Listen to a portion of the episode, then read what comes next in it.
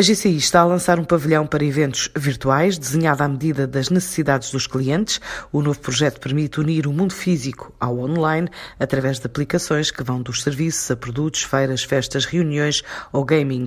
A indústria dos eventos foi das primeiras a parar e desde que o desconfinamento começou é visível que vai ser uma das últimas a retomar a normalidade. Ciente da situação, Bruno Batista, CEO da GCI, fala do projeto criado para os mais diversos tipos de eventos. Na prática, imagine tudo o que consegue fazer numa sala real, montar uma feira, uma exposição ou um concerto, é possível realizar aqui dentro de uma forma virtual e remota também. Isto nasceu de uma necessidade. É, nós somos uma agência de comunicação, temos uma área muito forte de organização de eventos e que é, já o sentimos em fevereiro, porque tínhamos alguns eventos internacionais que foram cancelados, as viagens já estavam a ser um problema para algumas multinacionais e a partir de março a nossa faturação baixou cerca de 90%.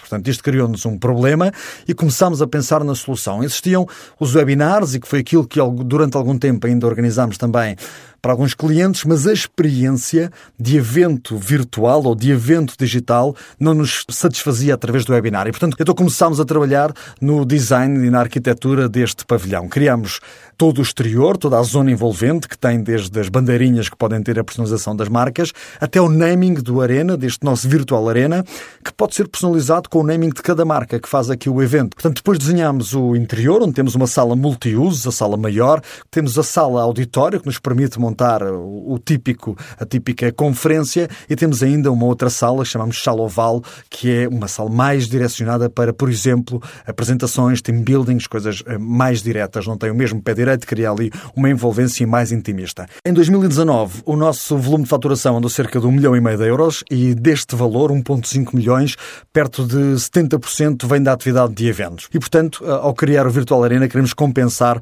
perto desta, desta faturação com este projeto. Esperemos conseguir alcançar a mesma ou pelo menos crescer, até porque aquilo que tivemos, e vão cerca de 60 contactos de New Business nestas três semanas que lançámos o projeto, sempre com grandes empresas e multinacionais, estamos com uma boa perspectiva, principalmente para retomar uma altura forte de eventos empresariais e que representa perto de 50% da nossa faturação de eventos corporativos, que são os meses de setembro, outubro e novembro, que são para nós muito fortes. Esperamos fazê-lo com este projeto e aumentar também as nossas exportações, que ano passado foram cerca de 15%, um impacto muito grande do Web Summit, onde temos estado com clientes internacionais e isso representa para nós exportação, porque estamos a conseguir atrair valor e um income de dinheiro que vem de, de, de um negócio internacional, apesar do evento ser feito aqui aqui em Portugal. Esperamos agora, com este projeto global, eh, internacionalizá-lo, até porque já tivemos aqui contactos, contactos de Espanha, Moçambique, eh, Brasil ou Dubai, e estamos em conversações para conseguir realizar eventos para aí. Achamos que este projeto foi para ficar, porque hum, ele está preparado